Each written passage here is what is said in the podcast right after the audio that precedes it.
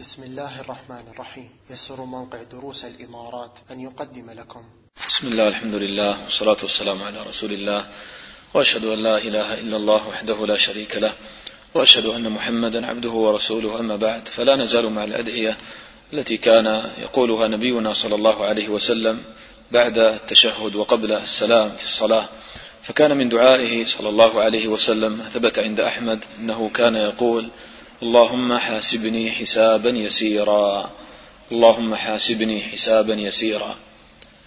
وهذا كما قال الله تعالى فأما من أوتي كتابه بيمينه فسوف يحاسب حسابا يسيرا وينقلب إلى أهله مسرورا. وأما من أوتي كتابه وراء ظهره فسوف يدعو ثبورا ويصلى سعيرا. فالناس درجات في الحساب. من الناس من يدخل الجنة بغير حساب ولا عذاب كالنبي صلى الله عليه وسلم والنبيين والصحابة رضي الله عنهم من السابقين والمقربين إلى يوم الدين. فهؤلاء الذين قد حققوا كمال التوحيد وتعلقت قلوبهم بالله جل وعلا في حركاتهم وسكناتهم فعباداتهم عبادات عظيمة وعاداتهم طاعات لله تعالى هم مع الله تعالى في كل حال وفي كل حين. كما قال النبي صلى الله عليه وسلم هم الذين لا يسترقون ولا يكتوون ولا يتطيرون وعلى ربهم يتوكلون قلوبهم معلقة بالله يسارعون إلى طاعة الله وإلى أداء الواجبات وأداء المستحبات والنوافل ويتركون المحرمات والمكروهات والتوغل في المباحات. فهذا بإذن الله تعالى يكون من السابقين المقربين ويدخل الجنة بغير حساب ولا عذاب. ثم من هو أنزل منه في الدرجة من المقتصدين من من تعلقت قلوبهم بشيء من متاع الدنيا وضيعوا بعض الواجبات أو أنهم يتوبون إلى الله تعالى من هذا التضييع ويؤدون الواجبات ويتركون المحرمات ولكن ما عندهم همة في المستحبات. وكذلك يعني يقعون في شيء من المكروهات ويتوسعون في باب الشهوات في الدنيا. فيعني فهذا يكون بمنزلة أقل من المنزلة الأولى. فيحاسبه الله تعالى حسابا يسيرا. وكما قال النبي صلى الله عليه وسلم ذلك العرض. ذلك العرض. لأن النبي صلى الله عليه وسلم قال في الحديث من نوقش الحساب عذب.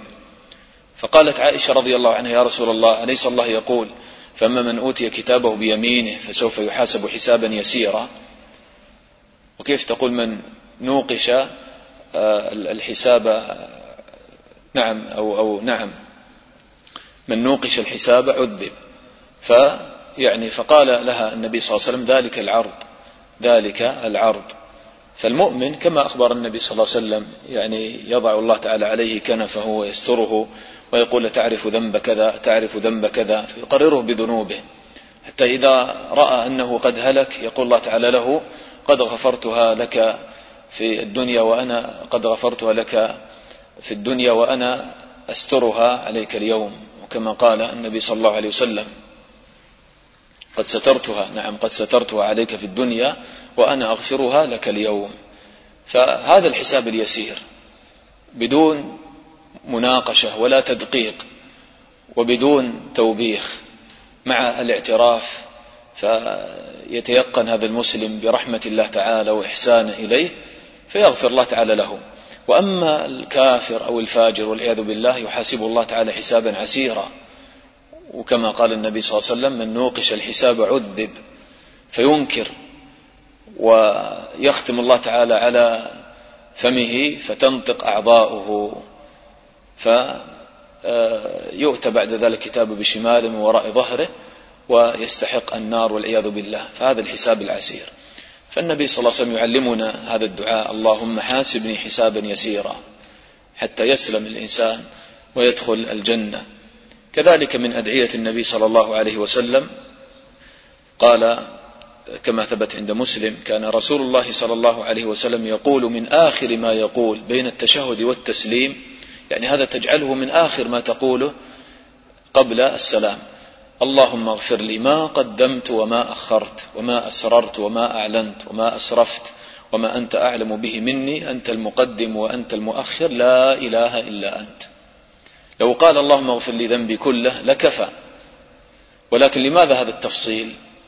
هذا التفصيل إخوة فيه إظهار للعبودية والافتقار إلى الله. فالمقام مقام تضرع إلى الله تعالى.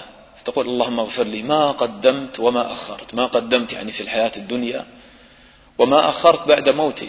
ربما يكون الإنسان قد ترك سنة سيئة بعد موته. ركبت في بيتك دشا مثلا ما ضبطت على قنوات يعني فيها فائدة. فجاء من بعدك من أولادك ونظروا إلى القنوات المحرمة فيكتب لك الإثم. وأنت في قبرك. هذا أخرته بعد موتك من أعمال سيئة. تسأل الله تعالى أن يغفر لك ما قدمت وما أخرت. والمسلم عليه أن يحاسب نفسه وأن يخرج من الدنيا بدون أن يترك سنة سيئة خلفه. وإنما يترك لنفسه سننا حسنة تجري بها الحسنات وهو في قبره. اللهم اغفر لي ما قدمت وما أخرت. هذا كما قال الله تعالى علمت نفس ما قدمت وأخرت. قال وما أسررت وما أعلنت ما أسررت في قلبي ربما خطر في قلبك ذات مرة شيء من الرياء شيء من العجب شيء من الحسد شيء من اتباع الهوى. فتستغفر الله تعالى تسأل أن يغفر لك هذه المعاصي الباطنة. قال وما أسررت أو أنك ربما أسررت بينك وبين نفسك حيث لا يراك الناس فعلت المعاصي حيث لا يراك أحد في خلوتك والله تعالى يراك. قال وما أسررت وما أعلنت من المعاصي والذنوب المعلنة أمام الناس. وما أسرفت وما أسرفت على نفسي بتضيع الصلوات وفعل المحرمات من زنا من ربا من دخان من خمر من غير ذلك من المحرمات. وما أسرفت وما أنت أعلم به مني. فكم من الذنوب التي فعلها الإنسان ثم نسيها. ولكن الأمر كما قال الله تعالى أحصاه الله ونسوه والله على كل شيء شهيد. فيستغفر المسلم ربه مما قدمه من أعمال سيئة ومما نسيه من هذه الذنوب. قال وما أنت أعلم به مني. أنت المقدم وأنت المؤخر. لأن المعصية تؤخر العبد عن دخول الجنة. فتقول أنت المقدم فقدمني لطاعتك قدمني للدرجات العلى من الجنة وأنت المؤخر فلا تؤخرني بالمعاصي والذنوب حتى أقع في نار جهنم. قال أنت المقدم وأنت المؤخر لا إله إلا أنت لا إله إلا أنت فلا معبود بحق إلا الله. وكذلك ينبغي أن تكون الطاعة لله وحده فلا تعصي الله تطيع الهوى. فهذا استغفار عظيم. يعني دبر الصلاة. نسأل الله تعالى أن يغفر لنا ذنوبنا وأن يغفر لنا ما قدمنا وما أخرنا وما أسررنا وما أعلنا وما أسرفنا وما هو أعلم به منا. أنت المقدم وأنت المؤخر. لا إله إلا أنت. الحمد لله رب العالمين. وصلى الله وسلم على نبينا محمد وعلى آله وصحبه أجمعين. طبعا اليوم سامحونا على الدرس. كان في محاضرة في مسجد الصفا. يعني إن شاء الله يكون في الأسبوع القادم إن شاء الله. نسأل الله تعالى أن يوفقنا لما يحب